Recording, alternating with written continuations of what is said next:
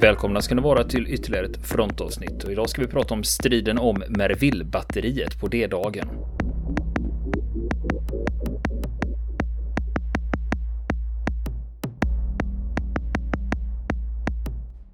Och nu fortsätter vi berättelsen om Merville-batteriet och det som Niklas håller på med nu det är att läsa en artikel från tidningen Das Reich. Under tiden har batteriets utseende förändrats. Barackerna som de bodde i tidigare har helt förstörts. Vägarna är sönderskjutna och kratrarna fulla av vatten. De blir beskjutna hela tiden. En gång av artilleribatterier från andra sidan floden Orn, en annan gång av skeppsartilleri och denna kombination skapade en anmärkningsvärd ridå av eld. Det är svårt att minnas en dag utan upprepad granatbeskjutning mot deras ställningar. Flygplan passerar över huvudet. Jaktbombare jagar på låg höjd över landskapet. Fyra kanoner sticker ut från deras vingar. Snart når de batteriet. Nattetid kommer de i ännu större antal. Men det är inte något stort problem. Soldaterna kan stå ut med en hel del. De blir ofta bombarderade från närbelägna skogar på ett så regelbundet sätt att de räknar varenda granat. När de är utom tjänst sover de länge i bunkrarna och väcks bara av kulspruteeld eller granatkastare eller handgranater. Och de lyssnar för att försöka eh, finna ut om de behöver rycka in. Snart rullar de över på sidan och fortsätter sova eftersom de inte vet när de kommer att få chansen igen. De är ledsna för att den lilla skogen, som nu är frontlinjen, inte längre är grön. Skogen som de tillbringade så mycket tid i förut. Där träden splittrade och lövverket har försvunnit i de senaste bombardemangen.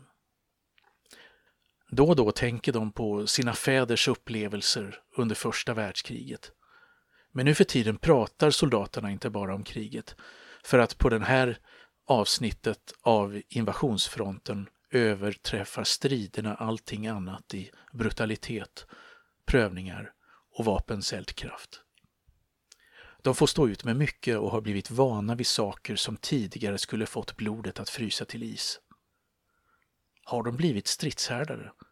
Eller låtsas de bara vara nonchalanta? När de båda sjukvårdarna hostande går ut för att begrava en stupad och måste söka skydd för fiendens artillerield lämnar de liket på en bår bredvid den öppna graven medan de själva kastar sig i skydd. De fjärmar sig redan från den stupade. De lägger inte längre märke till stanken av förruttnelse som hänger i kratrarna och ruinerna. De är bara 17 eller 18 år gamla. Men de vet redan att det kommer mer. En natt var det särskilt illa. Landskapet var nästan helt försänkt i mörker. Månen syntes bara genom springor i de förbiglidande molnen och bunkrarna låg i djup skugga. Ett lastglidplan flyger lågt över deras ställningar. De skjuter mot det och det störtar i lågor bortom skogen. Ännu ett landar i närheten med ett specialuppdrag. Förutom en stor besättning har de med sig eldkastare, tryckluftsborrar och sprängämnen för att rensa upp bunkrarna. Denna mörkerstrid var skrämmande. De kunde inte skilja vän från fiende och det var svårt att föra befälet och leda striden. Men Buskotte visste att anfallet kom från landsidan. I ryggen, anfallande infanteri Avstånd 500, fri eldgivning. Haubitsarna som släpats ut ur bunkrarna står redo att ge eld. Det rycks i fyrsnöret och i direktbeskjutning exploderar granaterna på de öppna fälten. Haubitsarna var inte avsedda för denna typ av strid. De skulle användas mot sjömål på långa avstånd egentligen, inte på några få hundra meters håll. Soldaterna är artillerister, inte infanteri.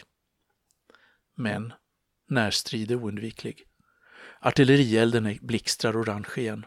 Drivladdningarna tänds i eldrören, men fienden kommer närmare i en stor halvcirkel. Här och där hoppar skuggor upp och ner i kratrar. På ett annat ställe kryper en mörk skugga och uppslukas av jorden. De är nu 200 meter bort. De skjuter med sina kulsprutor och granatkastare rakt in i batteriställningen. Vi är för få jämfört med dem. Vad är det för nytta med smattrande kulsprutesalvor, handgranater och gevär när man är omringad av anfallare som är fem gånger så många? Haubitsarna kan inte längre ge eld. Handgranaterna har kastats. Kulsprutorna har tystats. Fienden bryter in i ställningarna. Men de blir utkastade igen. Våra soldater tillfogade britterna svåra förluster, men även en del försvarare tillhörde förlusterna när gryningen dagades över landskapet. De hade hållit ställningarna, men fienden, som hade tagit skydd i en närliggande by och som fick förstärkningar från andra landstigningstrupper, var fast besluten att erövra denna nyckelställning. Så gick dagen och natten och vid middagstid andra dagen kom nästa stora prövning. Det syns rörelser bland husruinerna. Det är små rörelser, men syftet med dem blir allt tydligare när försvararna riktar sina kikare åt det hållet.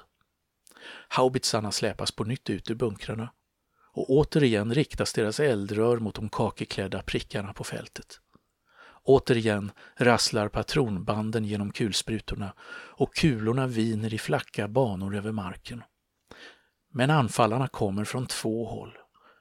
När närstriden precis står för dörren har Beskotte bara ett enda val.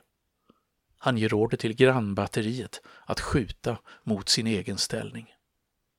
När natten faller har våra soldater åter kontrollen över ställningarna. De väntar på förstärkningar som snart måste nå dem för att minska fiendens numerära överlägsenhet. Men innan dessa hinner komma fram genomför fienden ett tredje anfall. Britterna har skickat sina jaktbombplan som understöd. De anfaller på låg höjd och beskjuter våra artilleripjäser och soldater. Eftersom fienden har många flygplan närma sig under tiden deras fallskärmsjägare från krater till krater och från buske till buske. Det är svårt för en enskild soldat att förstå varför hans vapen inte är helt effektiva i vissa situationer. Samma typ av manövrer som under föregående dagarna verkar ske ännu en gång. Alla in i bunkern. Orden ekar ut över kraterfältet. Skyttarna hugger tag i sina kulsprutor och k-pistar och drar sig tillbaka. Ståldörrarna stängs och skyttegluggarna öppnas. Bunkrarna har antagit skepnaden av grå betong och stål med utstickande eldrör. Under tiden har beskottet telefonerat till löjtnant Steiner. Även om britterna har skurit av några av kablarna så har just denna länk överlevt för att möjliggöra samband och eldledning. Granater slår ner i närheten och kastar sand högt upp i luften. Men det är för långt borta. Buskotte observerar granatnedslagen i sitt periskop. Fortfarande för långt borta, säger han på telefon och hans röst har en kortfattad ton som Steiner kan urskilja i andra luren. Britterna har nått bunkern Buskotter ser dem springa. Han ser en som med pistol siktar mot hans periskop och sedan splittras glaset. Nu kan de inte längre se vad som händer. De är nästan blinda där inne i sitt betongblock och kan varken följa fiendens rörelser eller observera det egna artilleriets verkan. Endast skjutspringorna ger dem viss kontakt med omvärlden. Vid dessa springor kramar soldaterna hårt i sina vapen med spända fingrar. Snart kanske britterna kommer med sprängämnen och eldkastare. Där är en av fienderna. Där är en annan. Deras kulspruteeld och ljudet av krevader ekar kraftigt under bunkens tak. Tre av angriparna stupar framför ståldörren. Skyttarna står med sammanpressade läppar vid sina gluggar. Ingen kommer att närma sig från dessa håll. Men britterna kommer säkerligen hitta på andra sätt. Kanske kommer de att ta med sig borrmaskiner. Om bara vårt eget artilleris granater kunde falla närmare. Men tiden går. Tiden verkar förslösas i bunkern med så många man ihopträngda i ett enda rum. Det går inte att utkämpa en strid här i halvmörker bakom betongväggar. Ingen har ett riktigt skjutfält. Ingen kan se fienden. Hur är det med våra artilleripjäser? Har fienden sprängt dem i luften? Kraftiga explosioner skakar bunkern. Men det är inte britterna. Det är vårt eget artilleri som skjuter mot våra ställningar. Rakt i målet. Granat efter granat kommer tjutande. De tunga artilleripjäserna hamrar hela tiden mot bunkrarna och kastar upp jorden gång på gång. Några granater faller nära bunkern. Andra ger mer avlägsna ekon av sina krevader. Sedan slår en granat ner direkt på bunkerns tak och soldaterna inne i bunkern kastas huller om buller. I det lilla utrymmet rasar sängarna i bunkern och luften fylls av damm. Ingen kunde överleva den här spärrelden utan ett tjockt betongtäcke över huvudet. När luften i bunkern blir så tunn att lungorna protesterar och eh, fotogenlamporna slocknar, när lukten av blod från de sårade blir outhärdlig, då öppnar artilleristerna slutligen luckorna. Döda och sårade ligger överallt utanför. Annars är det tyst.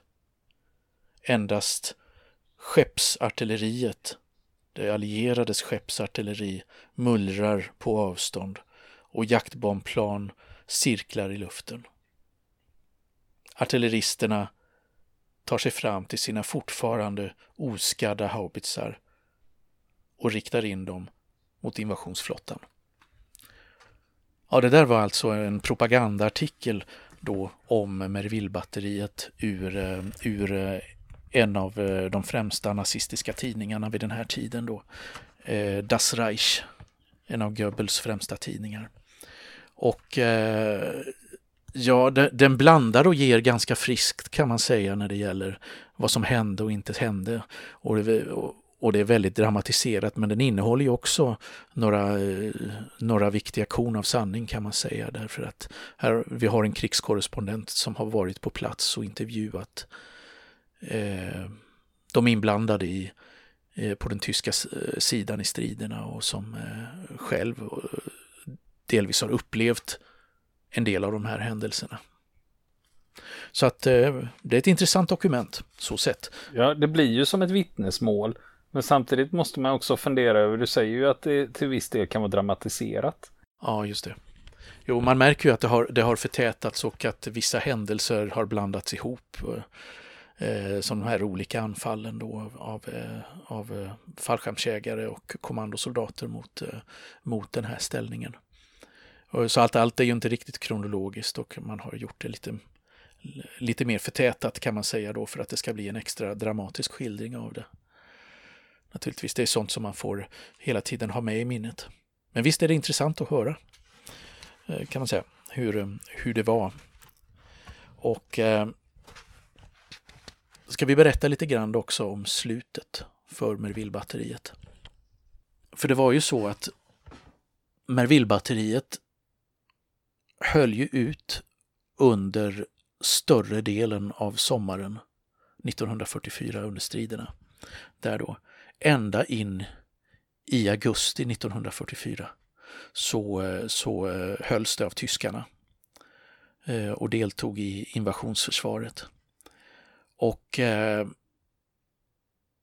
hur det gick sen eh, är ju en mindre känd historia, men vi har faktiskt vittnesmålet från eh, löjtnant Steiner som var batterichef vid den här tiden och som berättar hur det, hur det gick.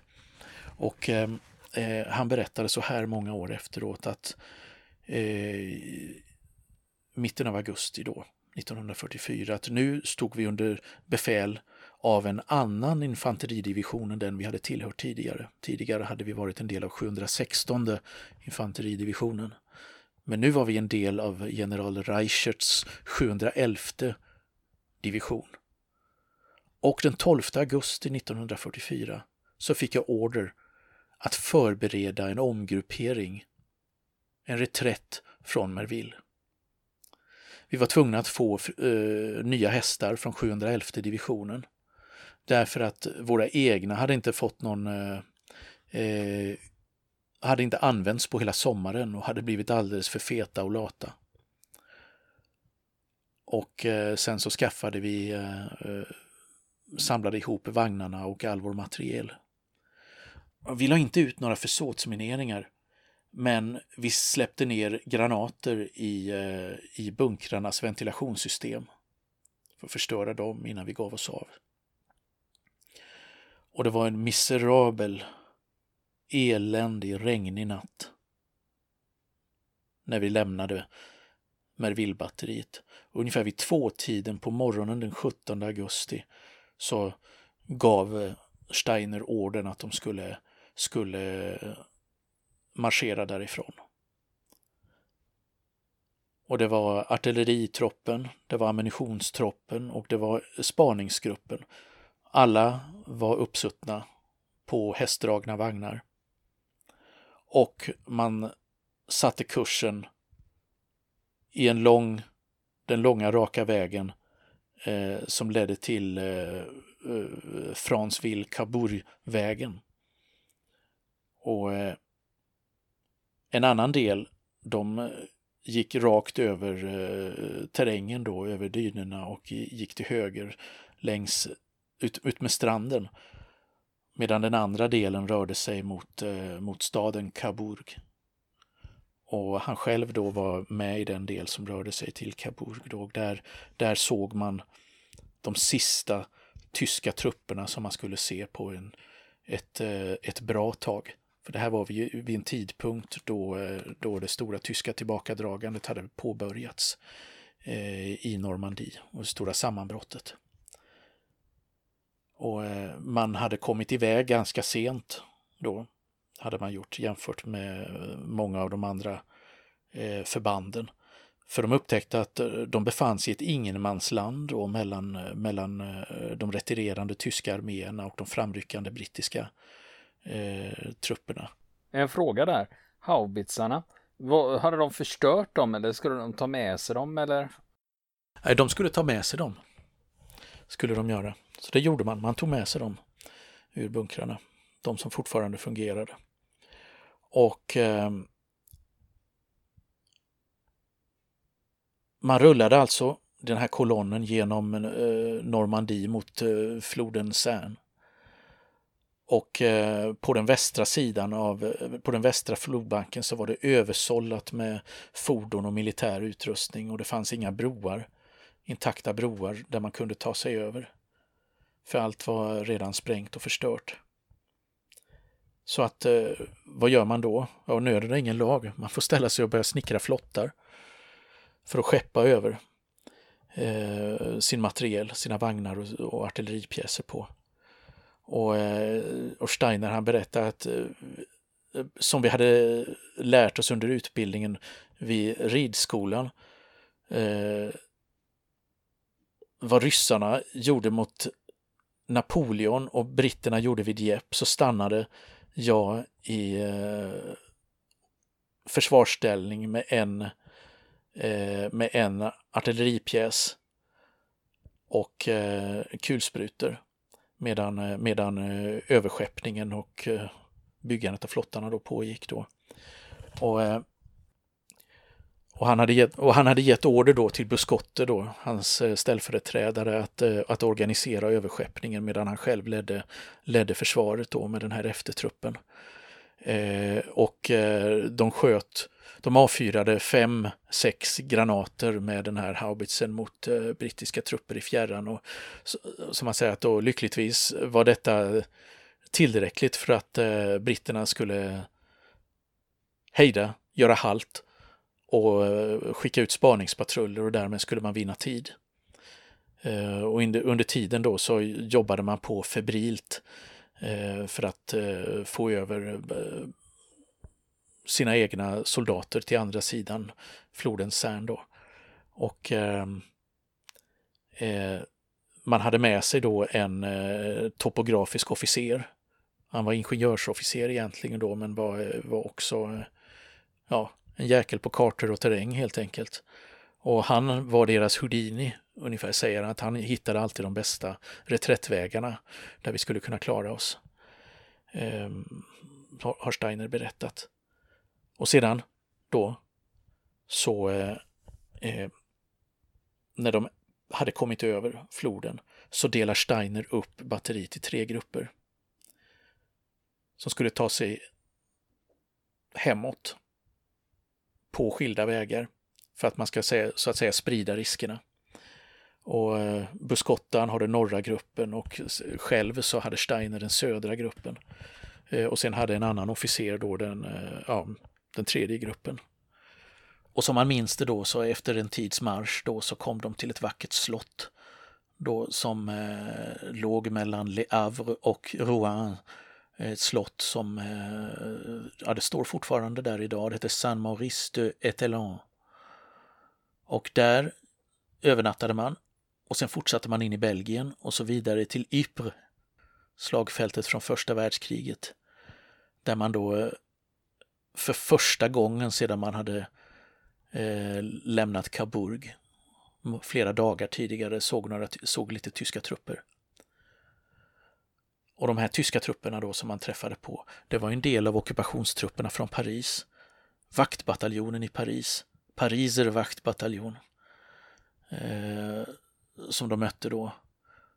Och det var bara officerare och underofficerare som eh, utgjorde den här, den här bataljonen påstår, eh, påstår eh, eh, Steiner. I alla fall de soldater som han mötte.